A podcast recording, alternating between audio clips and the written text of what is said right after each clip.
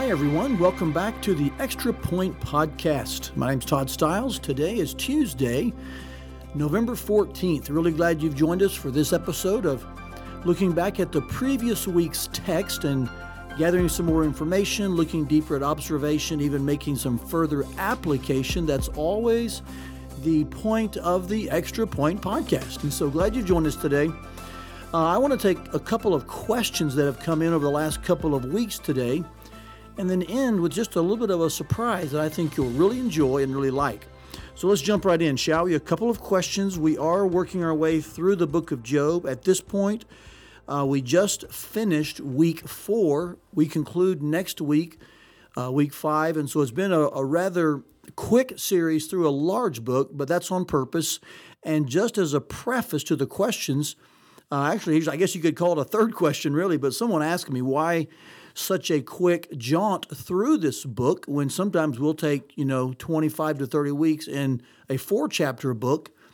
And uh, here's the, the most transparent answer is I, I do feel a weight, an appropriate, I guess you could call it a hermeneutical weight or a textual weight to approach the book the way it was written. Uh, you know, when you're preaching, one of the things you want to do is you want to make sure that you're preaching, the tone of your preaching uh, matches the tone of the text. That's kind of a, you could call it a homiletical or even a hermeneutical type of principle or law or rule that pastors and preachers want to follow. Uh, and so I think that's even true when you look at the genre um, and, and, how the book's written, how it's structured. You want that to govern how you approach it. And I do think the book is, for the most part, um, you know, divided into or broken into about five sections um, they center around the main characters. And so I felt that was the most uh, honest uh, way to look at the book and to analyze it and to draw from it really the intended truth that God wants us to have. Of course, you know, you're always thinking about authorial intent when you look at a book. Regardless of its length, you want to ask what did the author intend to communicate through this book. So I think the structure of the book, the genre, uh, all of those things leaned into me just seeing that I think the, the authorial intent of Job is best seen if we take it in the five sections in which it's written. And even though they're large, I think um, try to handle them that way, break them down that way, let you see them that way. I think you'll get the main point that God is trying to communicate to us through that book in that way. So that's what we did. Hope that's a good answer for you. Um, here's the questions though that came in um, besides that one, which has kind of been one I've heard, you know, for a few weeks. But here's the two that have come in specifically. Uh, one, multiple people ask me in written form and in verbal form, how did Job know that he was blameless? Uh, we made this case, I think it was week two, um, a pretty strong case where he stood against his three friends and maintained his uh, blamelessness is the word used a good bit in Job. I think he uses the word innocence. He also uses the word integrity. And so you've got to remember this question is really um, insightful because we look back, we have the end of the story, and we have the setting of the divine council in heaven, and we have all of this background information that Job didn't have. So when we read the story, it makes sense to us why Job would say he's blameless because we knew that he was. God declared he was. Uh, and so we know the beginning and end, but Job did not know what was going on in the divine council. He was not to the end of the story yet, so he's going through an immense and intense amount of suffering without having really any explanation during it at all, which explains why he's wanting an opportunity to present his case to God. But multiple times he does maintain his blamelessness, his integrity, that he did not, as his friends accused him of, commit a sin uh, upon which God is now judging him. That's the point of their three speeches. You must have done something in your actions that's wrong, and now it's clear in the moment that you are being judged. He says, No, that's not true. And the question is, how did Job know that so confidently? And I'm going to admit to you, I don't know if we have a a clear, you know, definitive answer. We've got to make some assumptions here, maybe surmise some things. I'm going to tell you what I think, though. You can disagree, you can agree, maybe make this better as you think about it and process it. But I put a lot of stock into the first six verses of Job 27 to answer this question. We did cover it in, I think, week two, but not very much. We just kind of looked at it briefly. But this is where Job, uh, beginning in verse 4, he, he, uh, he spends the first six verses, first of all, um, exclaiming and proclaiming, and in, in pretty good detail, maintaining his blamelessness, his integrity. Um, beginning in verse 4, though, he says, His lips will not speak unjustly, his tongue will not utter deceit. He's speaking to his friends here. I'll never affirm that you are right. I'll maintain my integrity. And he starts there with what he has said and what he's going to continue to say, uh, somewhat of an external understanding of his actions. I think he has looked back at his actions, and as far as he can tell, there's been no intentional uh, sin that he can recall uh, uh, to which God would respond in a punitive fashion. So I think there's an external evaluation Job has made that's impl- uh, implied in these verses. Furthermore, I know that the Bible says in the first part of Job, and even in the last part, um, that Job would make daily offerings for his children in case they sinned. so, interesting verse. The point is, Job was a regular daily worshiper. And can we even say the word confessor? In other words, I think he knew that. He knew that he was maintaining regular moments of confession. He had evaluated his actions. And so he says to his friends, God's not punishing me because, as far as I can tell from an external evaluation, there's not a sin that I've not tried to deal with or been honest about that, that I'm hiding that God's now punishing. But I think he goes a step further in verse 6 when he says, I will cling to my righteousness, I'll never let it go. My conscience will not accuse me as long as I live. And he goes a step deeper here into an internal evaluation, and he speaks about his conscience. I think this is why I, I think Job knew that he was blameless or that he was full of integrity, that he was innocent before the Lord, and that he was not being punished because his conscience was clear. And again, I can't prove that. It's not a definitive answer as in the Bible says this explicitly, but I do think it's interesting here. Job goes below an external evaluation and he gets to an internal evaluation. And as far as he can tell, his conscience is clear. And the, the New Testament speaks about our conscience a good bit, uh, how it's a God given tool to help us, uh, you know, evaluate, discern. Uh, Paul even said uh, a couple of times that he was serving with a clear conscience. I've always been amazed at that because think about all the uh, people that Paul interacted with, the times he corrected um, and even gave really good instruction uh, to get some folks back on the way, the way he uh, dealt with churches, uh, exercised church discipline. He gave commands through the Holy Spirit. Um, he, he spoke many things that often, I'm sure, in those churches they had to hear and they probably didn't like it. He spoke clearly with multiple crowds in his evangelism. And yet, through all of those moments, both um, as a shepherd and as a as he said, like a mother and father, you know, in Thessalonica. And yet, often he said he would speak uh, clearly and boldly, uh, so he wouldn't have to come and do this in person. I mean, amidst all of those circumstances, Paul said he was he had served with a clear conscience, and I think Paul as well put a lot of stock into this internal tool that God gives us to evaluate where have I crossed a line, where have I done wrong, and, and though it is somewhat subjective in one sense, we hold our conscience, of course, under the weight and authority of the Word of God.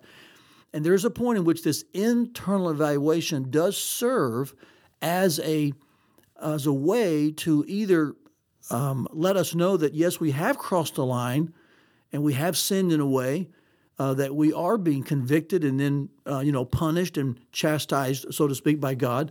But it also serves as a way to affirm that, no, as far as I can tell, even upon external evaluation, my internal uh, divinely given conscience, uh, which c- should be sensitive and clean and clear, it is exactly that. It's clean, it's clear, and there's nothing that I can uh, put a finger on that would be a reason for God to punitively uh, act uh, in this way towards me. And so I think if I had to answer the question, how did Job know he was blameless. I would say because he worked his way down to his conscience and could find no no known sin that he was intentionally hiding. And I think the key there is the word conscience. So take it for what it's worth. Uh, you're welcome to make that answer better. You're welcome to disagree. You can agree.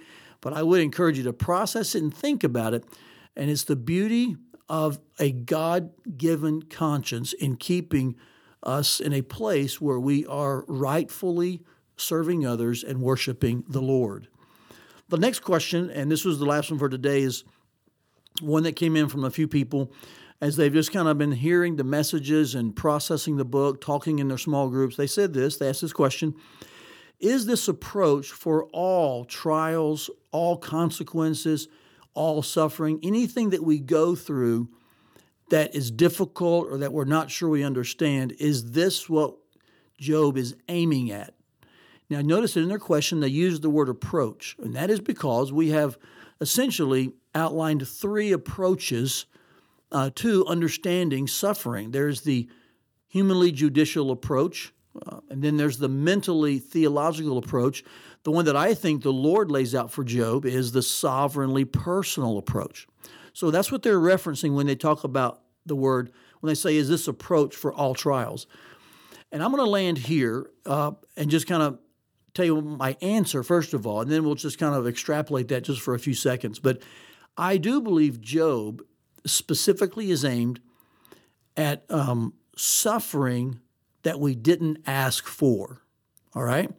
So if you took the three approaches and you said, we know the humanly judicial approach falls short, we know that the mentally theological approach is incomplete, but we know that the sovereignly personal approach is fully adequate. And so we've explained those in our messages and we've used the scriptures to kind of highlight why. If, if you had to, in answering this question, I would say this that the sovereignly personal approach is specifically in Job, it's aimed at helping us answer the why question when we're experiencing suffering we didn't ask for. I think that's the most textual way to see it. It's the most consistent way of course, of, of understanding Job and keeping it within its context. Now, let me extrapolate that just for a moment. That doesn't mean that we can't utilize certain principles or even let this approach ripple out into other areas and glean from it. We can still reap some really good benefits from understanding how God works with us and deals with us in times when we are suffering in ways and uh, because you know for things we didn't really ask for.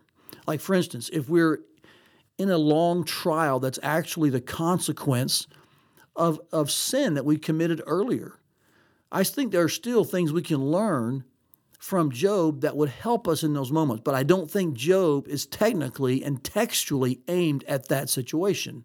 Does that make sense? Um, if we're going through a a um, let's say uh, a punishment for a sin. Or maybe it's a trial from someone else's mistake and we know exactly what happened and we're kind of enduring the consequences of that. You could think of multiple situations that would not fall in the category of suffering that we didn't ask for and that we're not sure why. Can we have no understanding, no reason, there's nothing in our framework that, that would give us insight into why this is occurring. I think that's exactly what Job's aimed at. And so the sovereignly personal approach is aimed at that. But I do think there are things that, can we use the word kind of overflow into other things like consequences, uh, trials, um, things that we know why they're happening, at least to a large degree.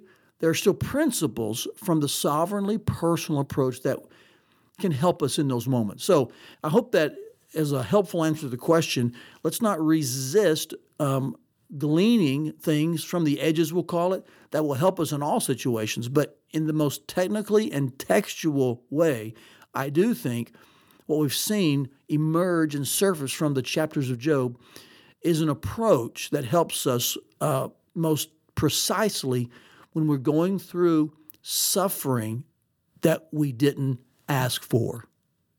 Lastly, I want to provide you with a, a surprise, and we could even call it a gift um, I want you to hear a song that one of our uh, members wrote and recorded. In fact, I think it gets released this Friday on Spotify and iTunes.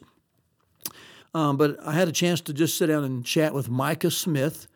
Um, and Micah can speak for himself. And I think, uh, you know, his story is one that God has worked in his life. And it's just a beautiful story of, of uh, this man just continuing to grow and trust the Lord.